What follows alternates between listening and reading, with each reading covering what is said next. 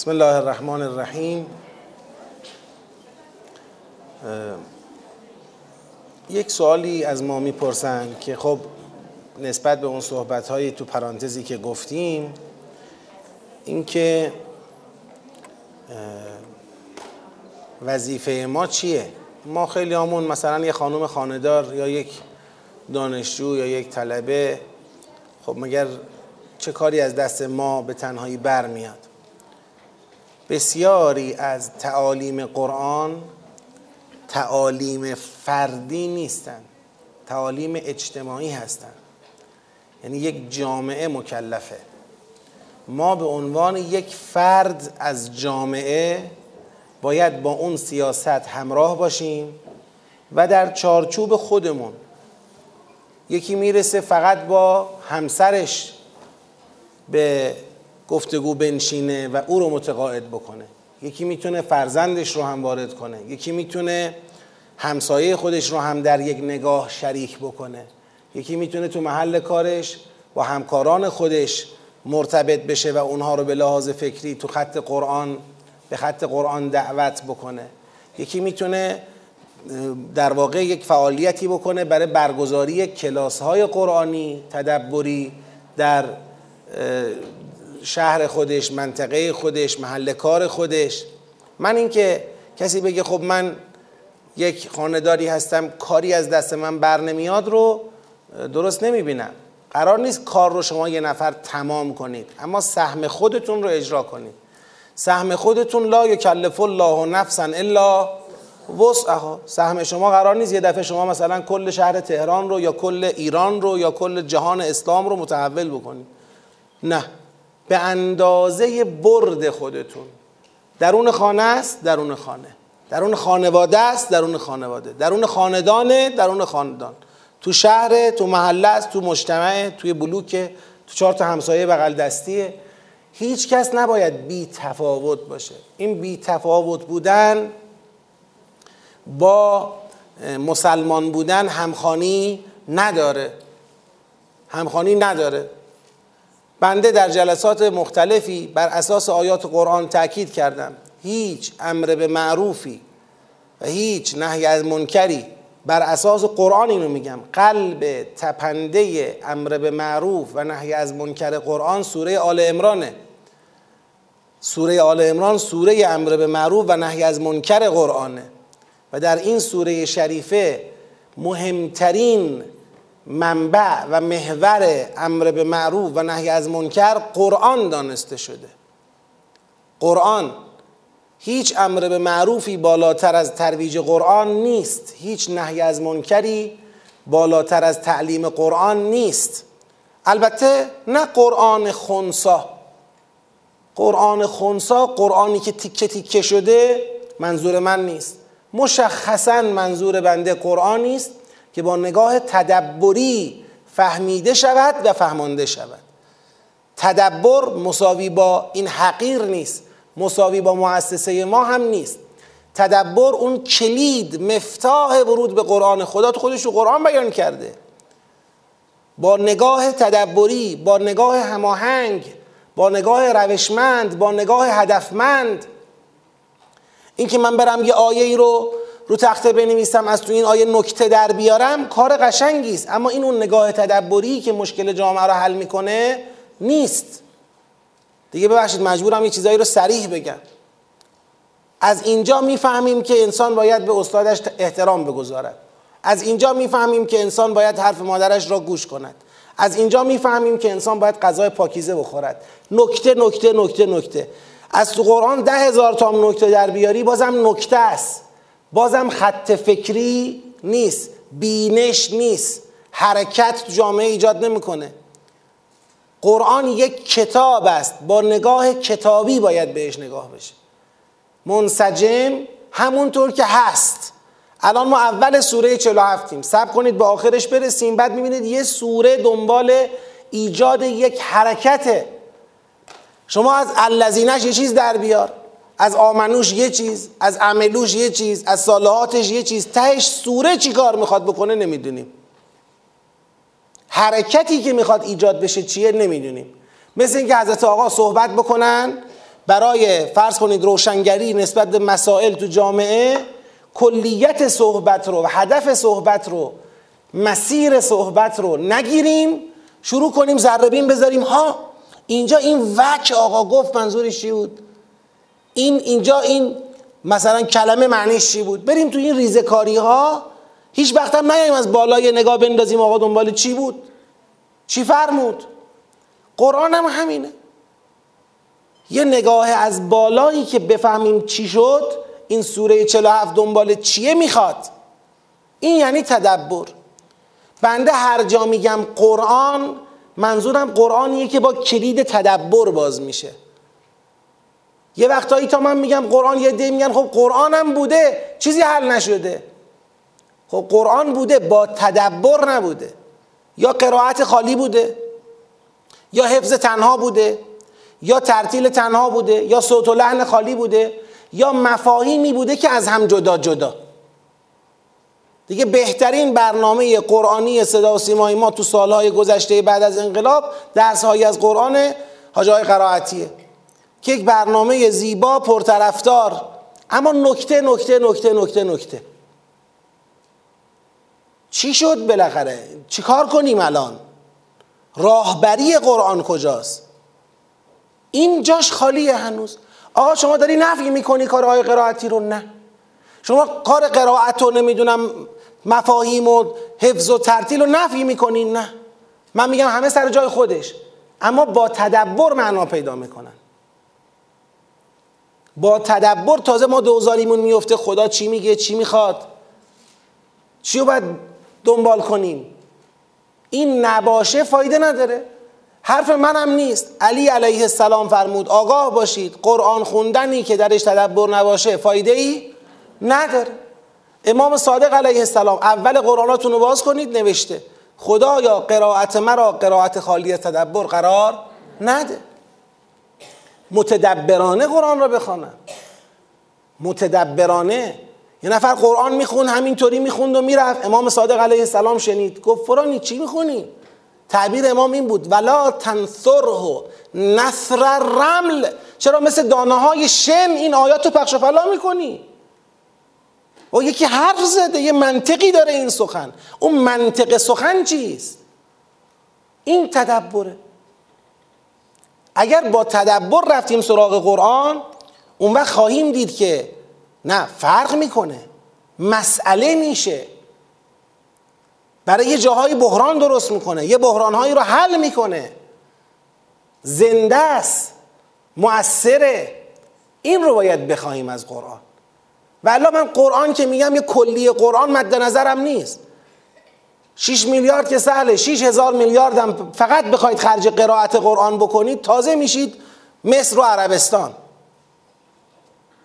تازه میشید مالزی. همه قرآن می‌خونن. خیلی هم قرآن حفظن. یک ذره نگاه راهبردی درباره قرآن اما وجود نداره. که قرآن دنبال چیه نمی‌دونن. کلمه رو معنیشو می‌دونن. این کتاب چی می‌خواد نمی‌دونن.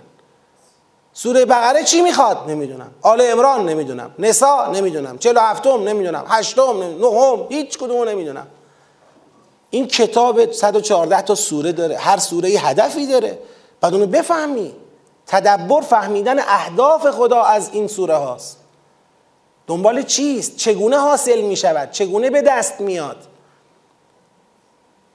با مفهوم تنها به دست نمیاد. شما خودتون در کلاس های تدبر به هر حال نشستید. سوره ها را با نگاه تدبری دیدید. ما یا چیزی به سوره ها اضافه می کنیم چیزی کم می کنیم همون سوره را سعی می کنیم منظم بفهمیم دستبندی شده بفهمیم. سیر کلام رو درک بکنیم. بفهمیم متکلم دنبال چیه؟ از کجا ما را حرکت میده که به کجا برسانه؟ مسیر حرکت چیه؟ اینا رو میکاویم. این میشه تدبر. با تدبر برید سراغ قرآن اون وقت خواهید دید که فرق می‌کنه. قرآن متدبرانه با قرآن بی تدبر فرق می‌کنه. خیلی فرق می‌کنه. زنده است. برای همینه که وقتی متدبرانه می‌شود تازه شاخک ها می تازه مخالف ها ردیف میشن. تازه مکذب ها ردیف میشن. تازه معاندها ردیف میشن. ترسوها ردیف میشن. که نه اینجوری نگو. نه اینو نگو. نه اونجوریشو نگو. این همه نگو نگوها ترس از گفته شدنها برای اینه که دیگه با تدبر فرق داره. در نگاه غیر متدبرانه خیلی جالبه. قرآن رو می‌خونیم. خب اینا که هیچی؟ یا آیه هایی رو که میگیم اینا چی؟ بگی. اینا که هیچی؟ نمیگیم هیچی که بیادبی نشه ولی عمرن اون آیه ها رو یه جایی بخونیم رو منبر. عمرن از این خوراک منبر نیست که. چند تا آیه تو قرآن هستش که قرر آیاتن با اون آیات چهار تا منبر اداره کنیم و تمام. اینا که جهنم رو گفته ولش کن. این که رفته بهش رو توضیح داده ولش کن. این که توضیحات اضافی راجع به احکام داده خودمون تو رساله می‌خونیم ولش کن. چهار تا آیه اخلاقی اعتقادی چیزی از تو قرآن به طور ما بیاد یا نه؟ با اونا کار می‌کنیم. خب نمیشه. کتاب داریم. کتاب مسلمانیه. مسلمانی مطالعه می‌خواد درس دیدن می‌خواد درس دادن می‌خواد خوندن می‌خواد. برخلاف ادیان دیگر که با دو تا کلمه حاصل میشه مسلمانی با یک کتاب حاصل میشه. کتاب داره. ها تو مسلمانی که کدوم سوره ای کسی از ما می‌پرسه مسلمونی؟ میگم بله بگه کدوم سوره ای بگم نمی‌دونم. می‌دونم کدوم سوره. نمی‌دونم. ولی خیلی مسلمونم ها. خیلی. مثلا چقدر؟ میگه خیلی زیاد. الان به کدوم سوره رسیدی؟ حالا سوره اینا نمی‌دونم اما بدجوری مسلمونم. مسلمون چی؟ مسلمون یعنی تسلیم خواسته های خدا بودن. خواسته های خدا چیه؟ از خواسته های خدا تو ذهن ما چند تا کلمه هست. نماز بخونیم روزه بگیریم حج بریم عزاداری کنیم نمی‌دونم انفاق بکنیم هجابمون رو رعایت کنیم مهربون باشیم چهار پنج تا کلمه.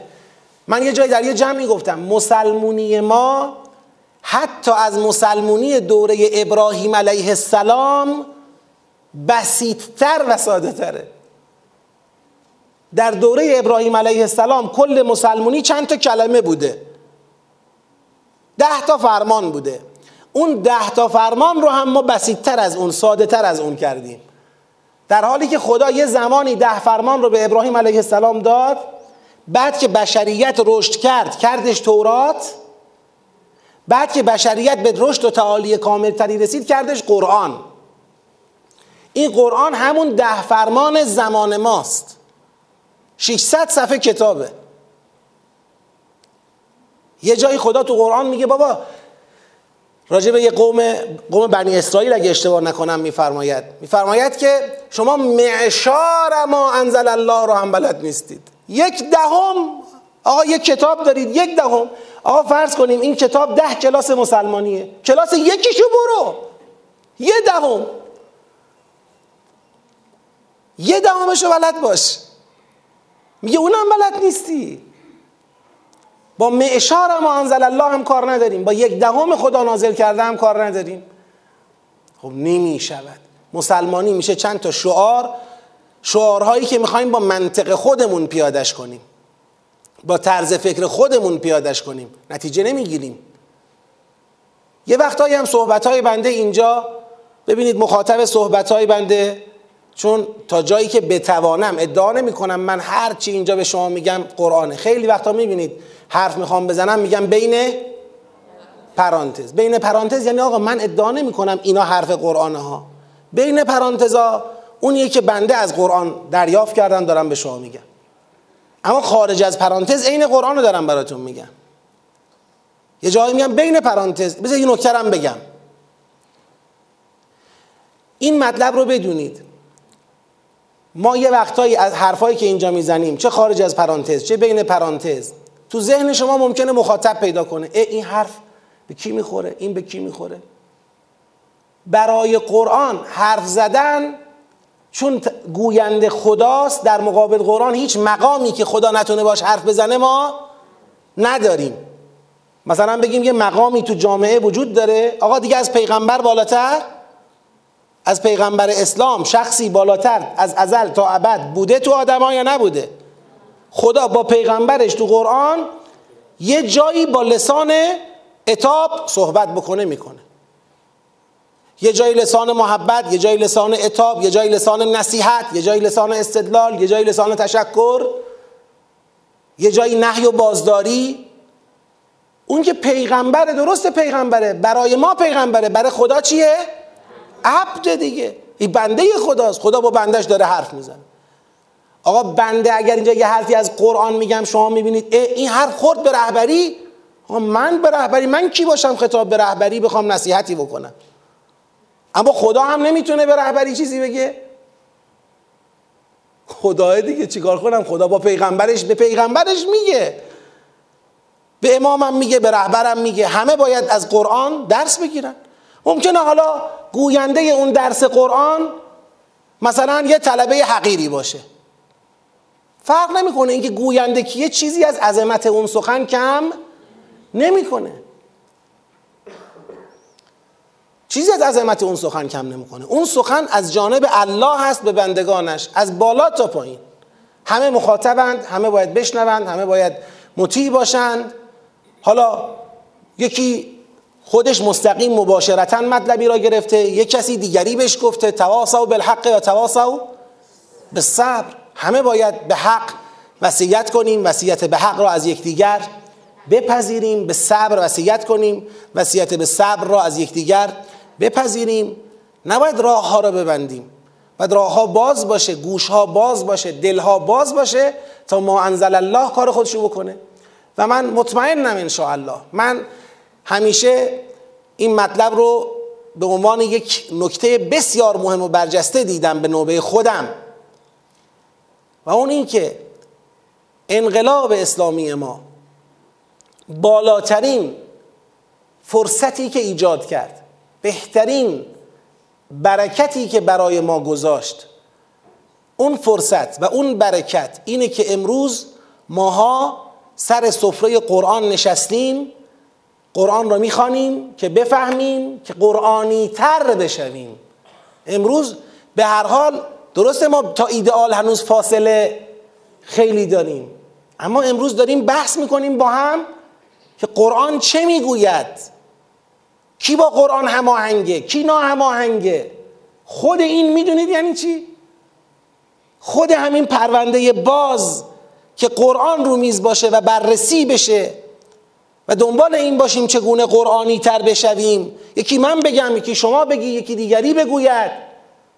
خود همین یک نعمتی است که واقعا از عهده شکرش نمیشه برآمد. نعمت با عظمتی است. بفرمایید.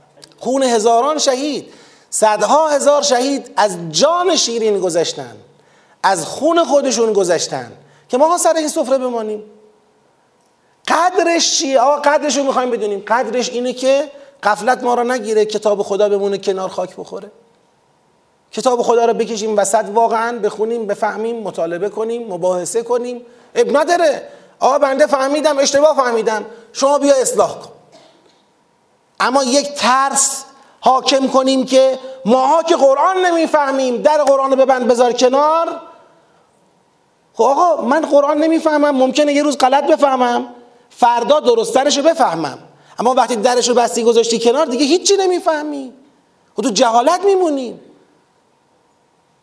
اگر انسانی در روبرو شدن با قرآن قرض و مرض نداشته باشه بالاخره قرآن روشنش می‌کنه. و ننزل من القرآن ما هو شفاء و رحمت للمؤمنین و لا یزید الظالمین الا خسارا.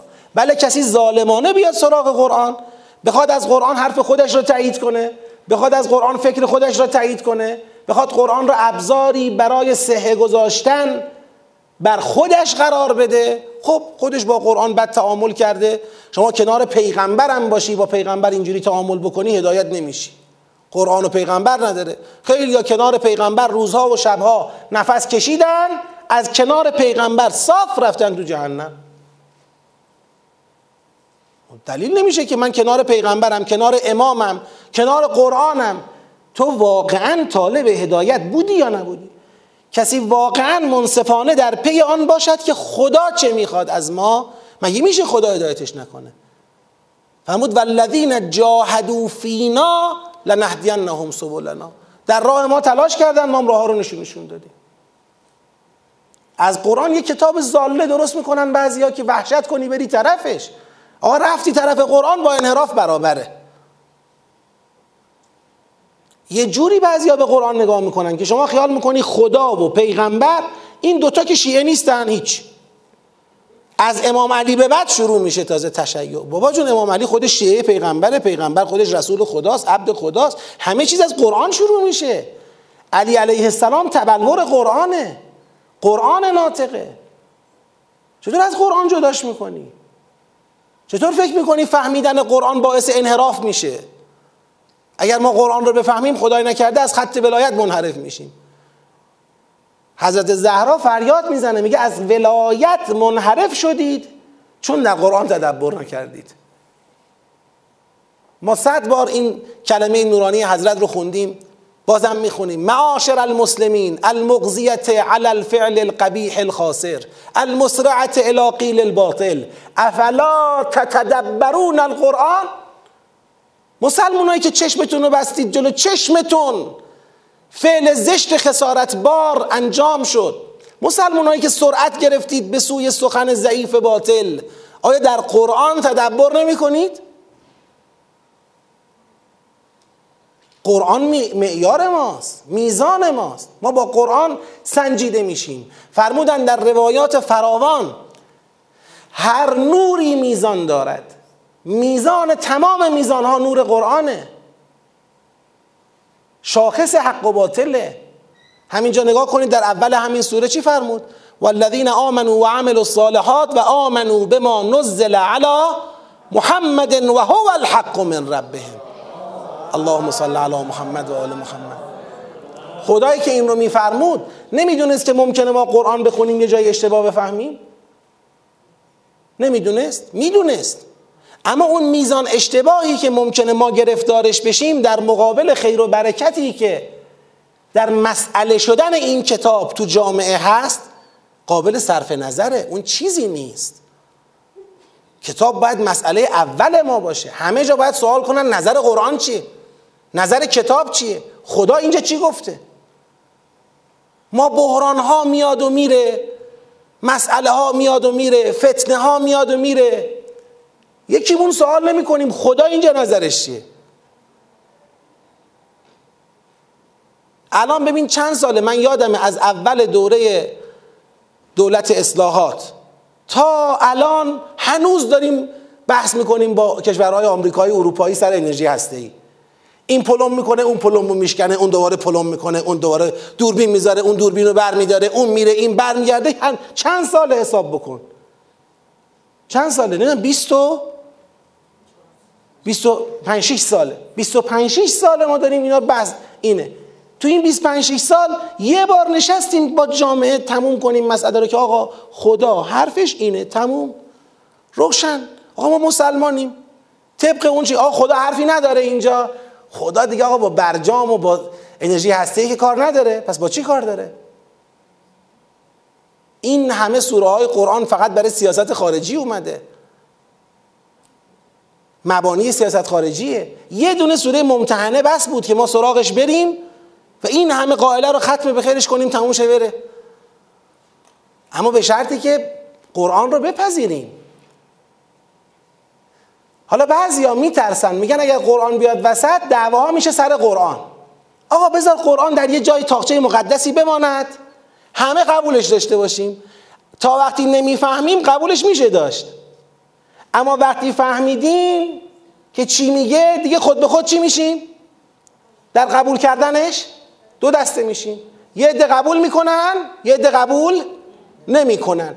آقا بذارید با قرآن دو دستگی ایجاد نشود. قرآن باشه اون بالا هم محترم. بشینیم بخونیم بعد بریم دنبال کار خودمون. نریم سراغ این که قرآن چه می‌گوید که اگر رفتیم سراغ این که چه می‌گوید قضیه مفهومی شد یکی قبول می‌کنه یکی رد می‌کنه. خب اصلا قرآن فلسفهش همینه. فلسفهش جدا کردن مؤمن از کافره. جدا کردن مؤمن از منافقه. شما اگه بخواید جامعه بدون اینکه تمیز داده بشه حق و باطل در جامعه تمیز داده بشه مؤمن و کافر در جامعه جدا بشه مؤمن و منافق در جامعه. بخوای گله ای و فله ای همه رو زیر خلاصه سایه جسم قرآن قرار بدی و روح قرآن رو حاکم نکنی نتیجه این همون محجور کردن قرآن میشه. قرآن محجوره. بگو بذار نپذیرن آقا بذار معلوم بشه این گروه با تز قرآن مخالفن. تکلیف روشن بشه. اون موقع بالاخره یه وقتی تا یه جایی با گفتگو تا یه جایی با استدلال از یه جایی به بعد بالاخره راه روش خودشو داره. با راه روش خودش پیش میره. یا حق یا باطل بستگی داره به مردم. بگذاریم. الان می‌رسیم. سوره باید تمام بشود. منظوری نیستش که شما مثلا فرض کنید رفتید فرض بفرمایید در یک کشور اروپایی برای گشت و گذار کنار ساحل کفار رو دیدید. یا علی شمشیر رو بکش بیرون گردنها رو بزن. یا مثلا فرض کنید که کفار اومدن توریستی ایران دارن توی سی و سه پل گشت می‌زنن که چه پل قشنگی. آی کفار حمله. مسلما اینا نیست. آقا از کجا میگه اینا نیست؟ قرآن که اینو گفت. سب کن سوره 47 هنوز تموم. سوره 47 داره یک جبهه ای را به فرماندهی پیغمبر تشکیل میده. پیغمبر فرمانده مشخص این جبهه است منتها جبهه کیان؟ مؤمنانند. وقتی مؤمنان مبنای کشتن کفار را قبول نداشته باشن پیغمبر هر قدرم بخواد اینا رو بسیج کنه توی جبهه جمع کنه جمع نمیشن. لذا قبل از اینکه خدا پای پیغمبر رو وسط بکشه البته به اندازه آمنو به ما نزل علی محمد صلی الله علیه و آله و سلم بحث و پیش کشیده. اما قبل از اینکه رسما پیغمبر را در جایگاه فرماندهی ترسیمش بکنه داره اول میگه برنامه چیه؟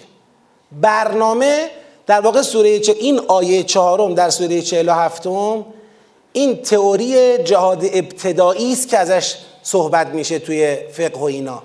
که آقا آیا جهاد فقط دفاعیه یا ابتدایی هم هست؟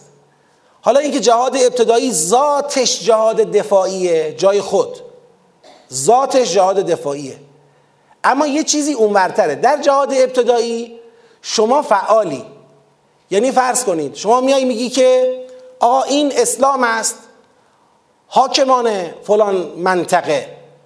راه را برای ورود اسلام باز کنید. روش پیغمبر چی بود؟ همین بود. نامه می نوشت به مثلا امپراتور ایران به امپراتور روم من پیغمبر خدا هستم از طرف خدا آمدم بندگان خدا رو به راه او دعوت کنم. شما رو دعوت می‌کنم راه را برای نفوذ اسلام باز کنیم. می‌خوام مبلغ ارسال اعزام کنم. یعنی هدف اعزام مبلغ. من می‌خوام مبلغ اعزام کنم اسلام را در کشور شما تبلیغ کنن اون میگه من؟ بگید. نمی‌ذارم. غلط می‌کنی. تو کاره ای نیستی که نذاری. عالم مال خداست. آقا اینجا کشور منه. کشور تو ملک تو نیست. ملک خداست. راه را نباید ببندی. راه رو باز کن ما تبلیغ می‌کنیم. مردم اسلام آوردند. خودشون فرایند تغییر سیستم های سیاسی، اقتصادی، فرهنگی را با حاکمیت پیغمبر چه می‌کنن؟ دنبال می‌کنن. اسلام نیاوردن؟ خب اسلام نیاوردن. اما شما بخوای راه را ببندی بگی من نمی‌ذارم این صد و عن سبیل الله. حالا اگر راه خدا را بست نزاش که اسلام تبلیغ بشه چیکارش کنیم؟ باید باش بجنگید. باید باش بجنگید تا دست برداره. این مانع رو برداره. هیچ کی حق نداره صد بگذاره در مقابل تبلیغ اسلام. تبلیغ اسلام آقا امروز در دنیا بحثی وجود داره به نام حقوق بشر. در حقوق بشر یه سری چیزها رو تعریف کردن. مثلا میگن آقا فرض کنید آموزش بهداشت. نمی‌دانم چیزای دیگری هم هست. این چیزهایی که حقوق بشره در جهان قانون درست کردن. میگن هیچ دولتی هیچ حکومتی اجازه ندارد مردم خودش را از دسترسی به حقوقشون چکار کنه؟ منع کنه. شما آقا یه دولتی هستی؟ یک سیستم سیاسی داری برای خودت باش. مردمت رو اجازه نداری در بیسوادی نگه داری. اگر بخوای مردمت رو در بیسوادی نگه داری جهان علیه تو بسیج میشه قدرت سیاسی رو از تو می‌گیره. بخوای مقاومت کنی باها چکار می‌کنن؟ میجنگن. این منطقشه ها. اینکه حالا حقوق بشر را چی تعریف کردن چه جوری دنبال می‌کنن کار ندارم. اینکه شما در دنیای امروز می‌بینید آمریکا خودش رو شاه دنیا می‌دونه سلطان دنیا می‌دونه. قشنگ میاد یک بیانیه حقوق بشری صادر می‌کنه که فلان کشور با اقدام به تولید سلاح هسته‌ای مثلا داره امنیت بشریت رو به خطر میندازه. این به خودش مربوط نیست این به کل بشریت مربوطه. و من حافظ منافع کیم؟ بشریتم. من نمی‌ذارم.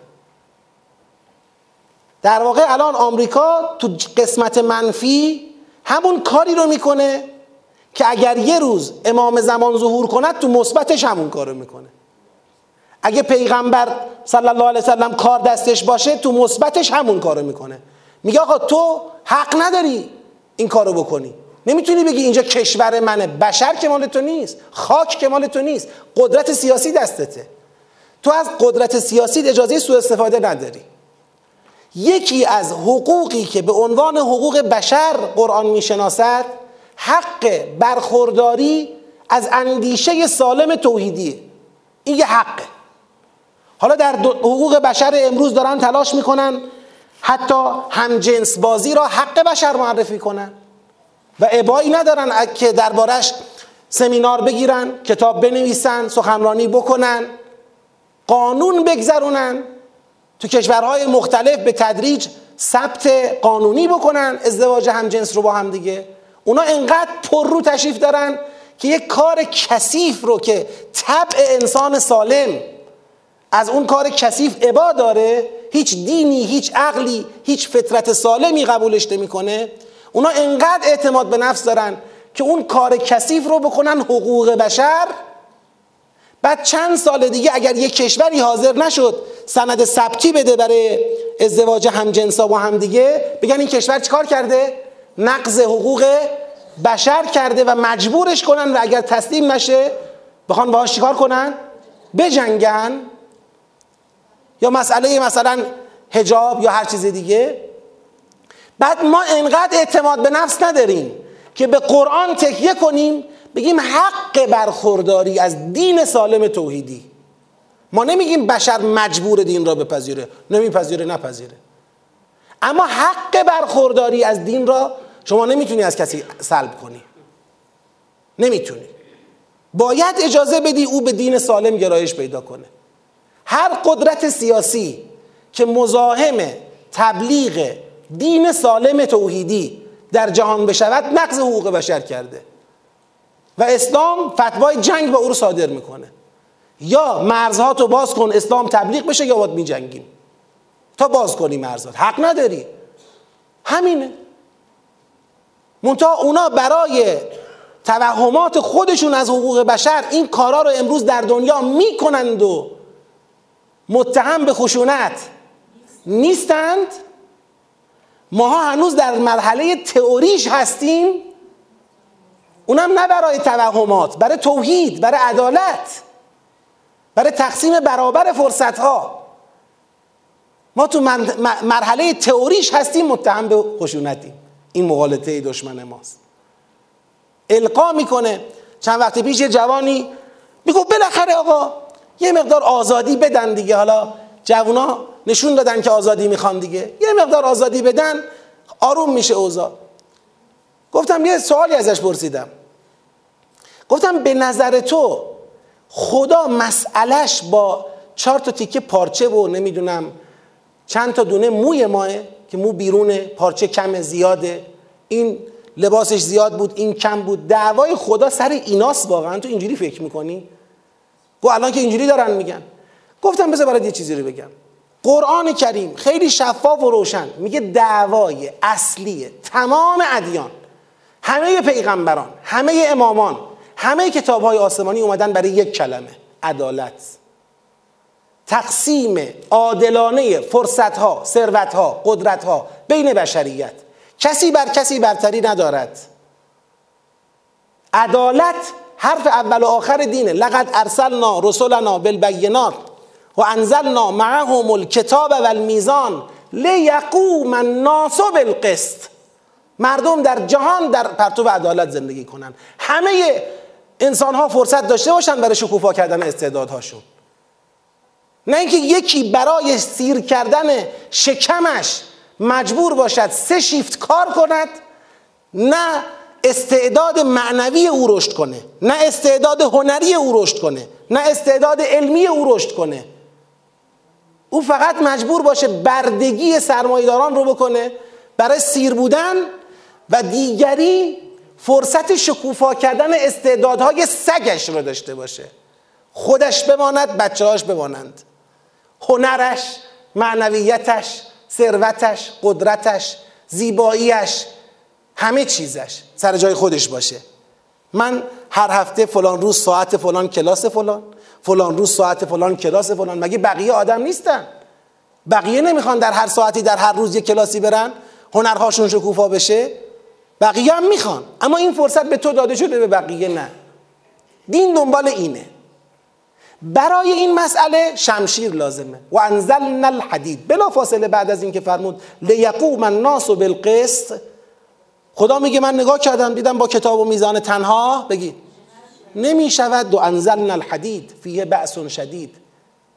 آهن رو فرستادیم با ظالمان جنگ بشه. حالا جنگ با ظالمان چی می‌خواد؟ جنگ با ظالمان اینو می‌خواد که انسانها از حالت بی بندوباری بیان بیرون.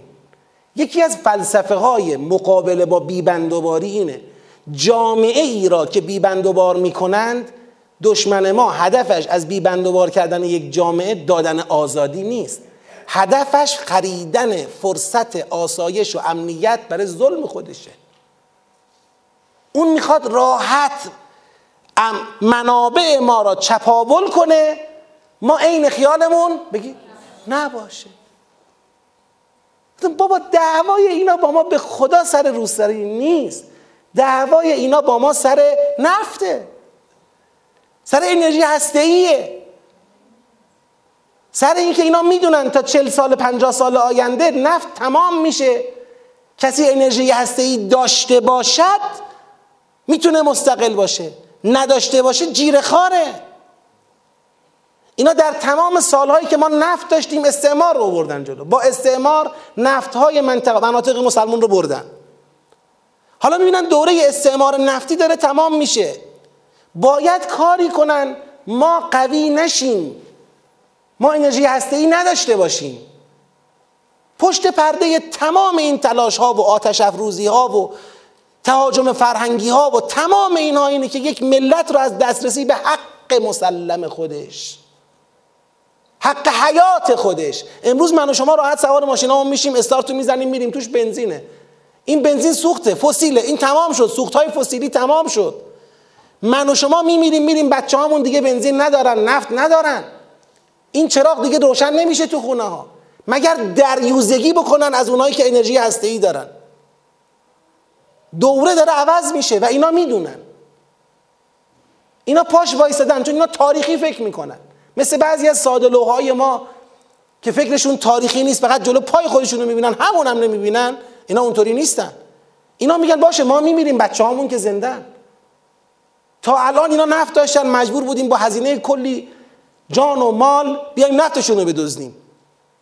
حالا نفت داره تمام میشه. نکنه اینا مسلح بشن. نکنه اینا توانمند بشن. نکنه اینا فلان بشن. اینه دیگه قصه. دنیا دست ما باشه. حالا برای این کار چجوری خفشون کنیم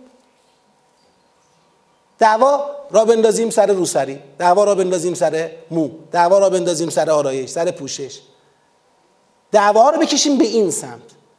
جوون تو خیابونی که نمی‌دونه فردا قرار گرسنگی بکشه خودش و بچه هاش امروز بیاد جیغ بزنه که چرا نمی‌ذاری روسریمو بردارم؟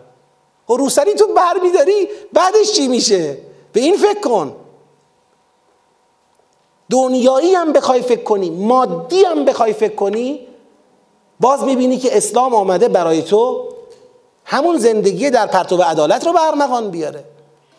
نماز نمی‌دونم حجابه نمی‌دونم رفتارهای مناسکی دینه همه برای اینه که این جبهه حق در مقابل باطل بیسته و حق غالب بشه در نهایت. چیزی که متاسفانه در دنیای امروز ما به شدت در معرض آسیبه. در کشور ما به شدت در معرض آسیبه. جوان ما توجیه نشد که دین دنبال چیه. فکر می‌کنه دین سر یه تعصبی با او دعوا داره.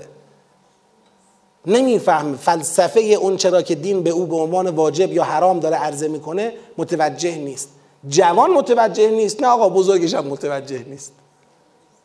بزرگش هم متوجه نیست. چرا؟ فلانی نظر چیه؟ چرا؟ چون کتاب حاکم نیست. و سلام. دو تا آیه بعد از اینم بخونیم. یه بار این آیه رو ترجمه کنم. فاذا لقیتم الذین کفروا فضرب الرقاب ف یعنی حالا که سنت خدا معلوم شد سنت خدا در از در بگید ازلال اعمال کافرانی که راه خدا را میبندند و در تکفیر سیعات و اصلاح شعن مؤمنانی که اهل عمل صالح بر محور قرآنند. خدا میگه بر پایه این دو سنت حکم اینه. مؤمنها اذا لقیتم مخاطبش مؤمنها هستند اون وقتی که ملاقات کردید با کافرها فاذا لقیتم الذین کفروا حکم این است فزر بر رقاب باید گردناشون رو بزنید. حتی اذا اثخنتموهم فشد الوثاق وقتی کفار را به زانو در آوردید اون وقت محکم ببندیدشون اسیرشون کنید. فاما منن بعد و اما فداعن یا بعدا منت می‌گذارید منن منت می‌گذارید آزاد میشن. در صورتی که غلبه یافتید می‌تونید به آزادی اینا فکر کنید. و یا فداعن یعنی اینا رو با اسرای خودتون با زمین های خودتون چیکار می‌کنید؟ معاوضه می‌کنید. تا کی؟ حتی تضع الحرب و اوزارها. تا وقتی که جنگ سنگینی های خود را وانهد. جنگ کی سنگینی های خود را وامی نهد؟ زمانی که اونا دست از صد عن سبیل الله بردارن. دعوا سر صد عن سبیل الله. آقا دست از صد عن سبیل الله بردارید. حقوق بشر. حقوق بشر برخورداری از امکان حرکت در سبیل الله هست. نباید مانع کسی بشید. خودت نمی‌خوای سبیل الله بری نرو. نمی‌تونی جلوی بقیه رو بگیری. ذالک. حکم این است که گفتیم. آخه این چجور حکمیه؟ یعنی الان ما بریم بکشیم کفار رو.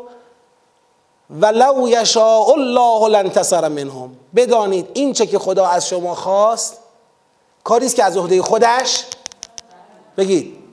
بر می آمد. اگر خدا خواسته بود خودش از اونها انتقام می گرفت. یعنی امروز از شما خواسته انتقام بگیرید از اونها. پس چرا خودش انتقام نگرفته؟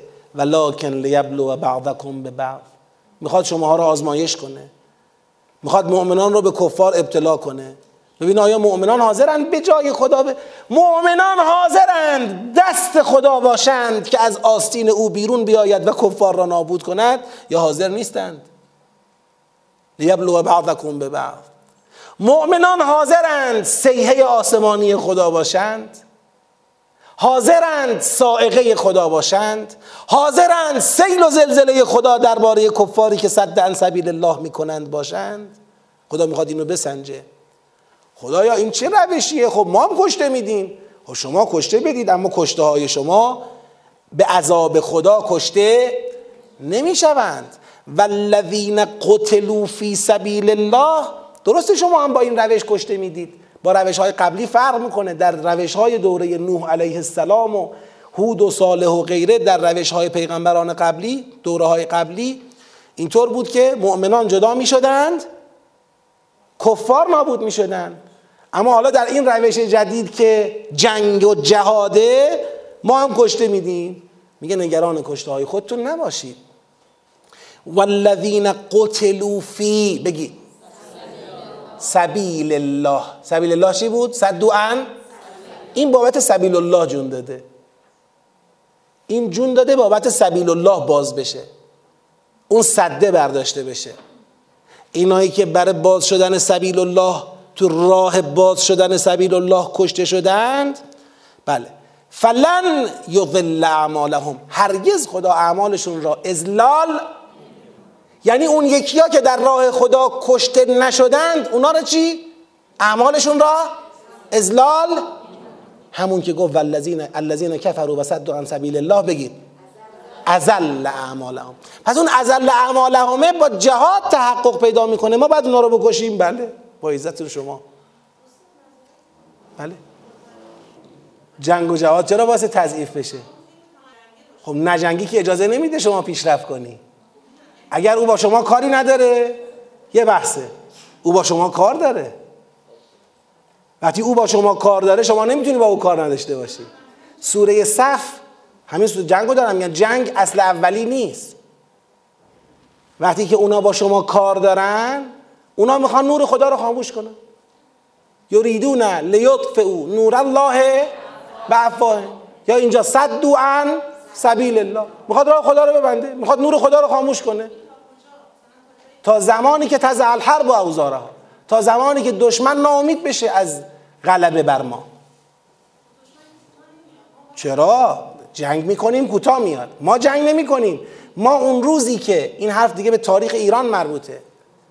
اون روزی که انقلاب کردیم بنا نبود تو مرزهای خودمان بمانیم عدالت را پیاده کنیم. کسی گمان کند که می‌تواند عدالت را منطقی پیاده کند در گمان باطله. تا زمانی که جهانی نشه پیاده نمیشه. امام زمان هم جهانی کار می‌کنه. امکان نداره چون شما می‌خوای اون نمی‌ذاره. شما می‌خوای اون نمی‌ذاره. با نفوذ نمی‌ذاره با خیانت نمی‌ذاره با ضربه نمی‌ذاره با تهاجم نمی‌ذاره با تحریم نمی‌ذاره. نمی‌ذاره. پس شما نمی‌تونید تا شر فتنه کافران مانع راه خدا را برنداری نمی‌تونی عدالت را حتی در بین خودت پیاده کنی. این دوتا با هم جلو میرن. اونی که خیال کرد بذار اینو بگذاریم فعلا به این برسیم هم از اون موند هم از این. اون بحث دیگه است. اون اون بحث دیگه است. وعفو واسفحو حتی یاتی الله به امره. آقا نداری؟ نمی‌تونی الان به جنگی نجنگ. اون بحث دیگه است. این سوره الان سوره است که در زمانی داره صحبت می‌کنه که امکان تشکیل جبهه واحد برای مبارزه با کفار باشه. آقا امکانش نیست. الان تو همین سوره می‌رسیم که این امکانش نیست یعنی چی؟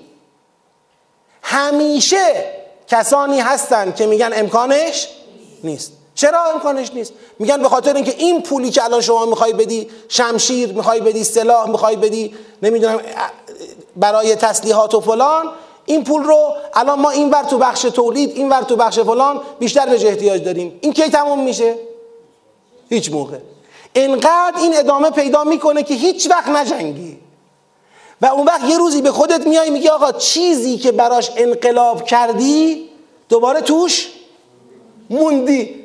یعنی اون مصری که ازش خارج شدی تا سر ارز مقدسه را فتح کنی آخرش می‌بینی برگشتی به همون مصر. اهبتو مصرا فان لکم ما سألتم. وقتی بنی اسرائیل رو خدا برگردون حاضر نشدن برن به ارز مقدسه؟ محکوم شدن به اینکه برگردن به کجا؟ مصر. همه چی هم اونجا بود. خود خدا میگه زرو کنوز مقام کریم. یعنی مزرعه ها گنج ها قصرها همه چی داشتن بنی اسرائیل. اما چی شد؟ فضربت علیهم الذلت و المسکنت و باعوا بغضب من الله. ذلیل شدن فقیر شدن مغضوب شدن. پیغمبران رو کشتن کفر به آیات الهی ورزیدن. همون بنی اسرائیل نجات یافته برگشتن به همون فلاکت بدتر از دوران فرعون. برای چی انقلاب کرده بودی؟ سرگردونی همینه. تموم شد. اینا بخونم. سیهدیهم. فرمود. آخر جملمه. فرمود. اینها فلن یضل اعمالهم. خدا اعمال اینها را ازلال بگید. نمی کند سیهدیهم. بلکه بعد از کشته شدن خدا اینها رو چکار می‌کند؟ هدایت. هدایت یعنی به مقصد رسوندن. خدا اینا رو هدایت می‌کند و یصلح بالهم. و شعنشون را اصلاح می‌کند. راجع مؤمنان چی گفته بود؟ کفر عنهم سیئاتهم و اصلح بالهم. یصلح بالهم. بعد میفرماید و یدخلهم الجنه عرفها لهم خدا اینها را داخل بهشت می‌کند. همون بهشتی که برای ایشان تعریف کرده است. همون بهشتی که برای این کشتگان راه خدا تعریفش کرده است. سوره تا پروندش بسته نشه هیچ حکمش پایان یافته محسوب نمیشه. پرونده سوره که بسته شد متوجه میشید که این حرفا برای در واقع سوخت حرکت های تک نفره و خلاصه سرخود بگید نیست. این حرفا سوخت تشکیل یک جبهه جهانی به فرماندهی پیغمبر یا جانشینان بر حق پیغمبر علیه کفره. لذا مکم... این سوره باید تمام بشه. بعد دو قلوی این سوره که مکمل راهبردهای این سوره است فتحه. که تازه بعد از اینکه جبهه تشکیل شد منطق اسلام کشورگشایی به سبک شاهان نیست.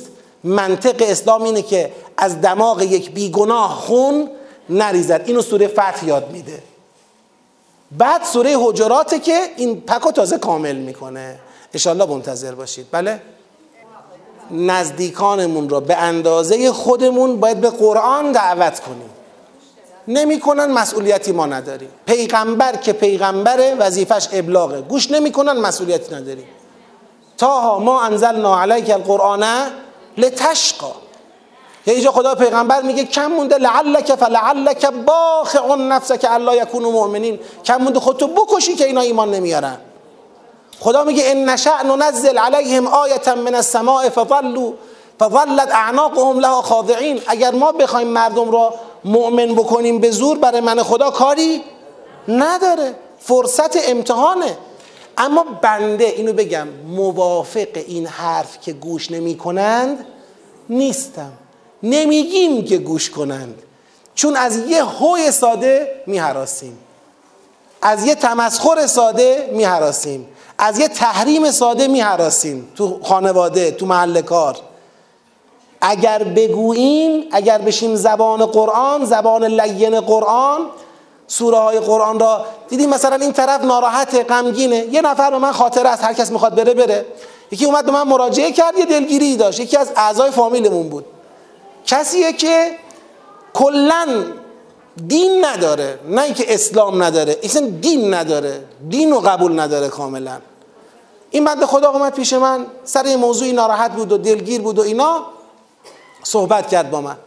من تو ذهنم افتاد که این مسئلهش فلان سوره است. یعنی گره این سوره بلده. و بعد دیدم بگم سوره بلد قرآن که گارد می‌گیره. شروع کردم سوره بلد رو با او حرف زدم. شما یه بار سوره بلد رو تبلیغ می‌کنی یه بار می‌خونی آیات می‌خونی و حرف می‌زنی. من همون رو خط سوره بلد باش حرف زدم. به اواخر سوره بلد که رسید دیدم به پهنای صورت اشک میریزه. آدمی که در عمرش قرآن من می‌تونم بگم یک بار باز نکرده بخونه و لجوج.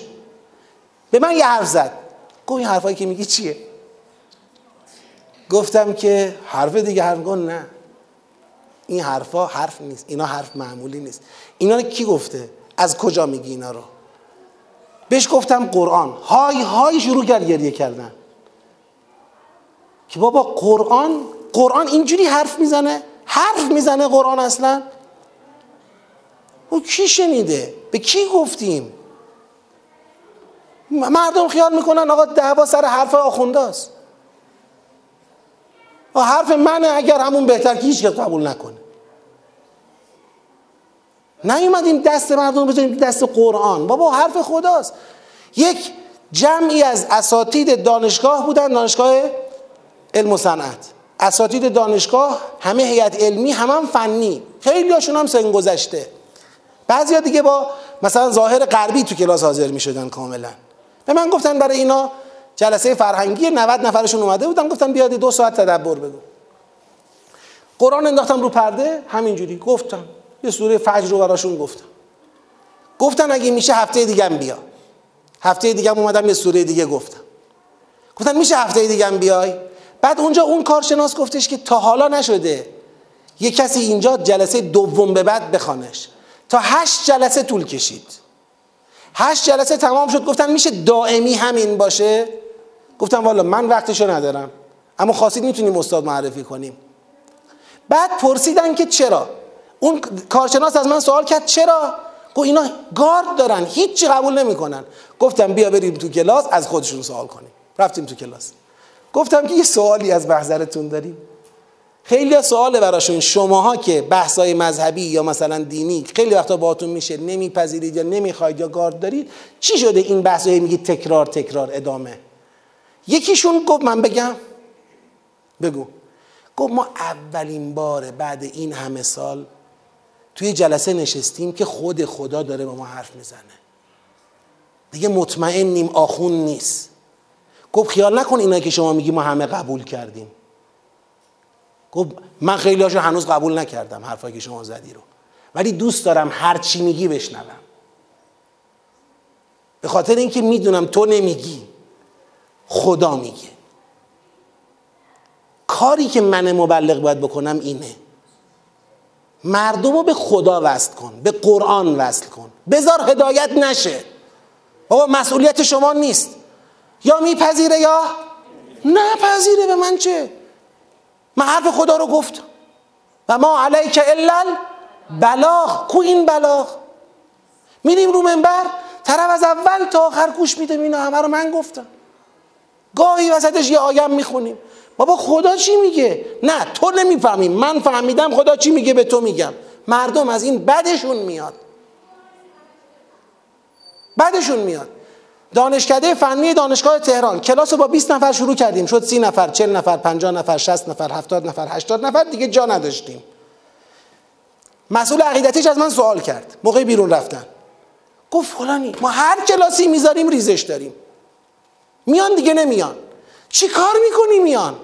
این میاد اونم میاره. اون می‌گفتم یه بار بیا کلاس بهت میگم چیکار می‌کنم گفتم ببین جلو همه دانشجوها قرآن بازه.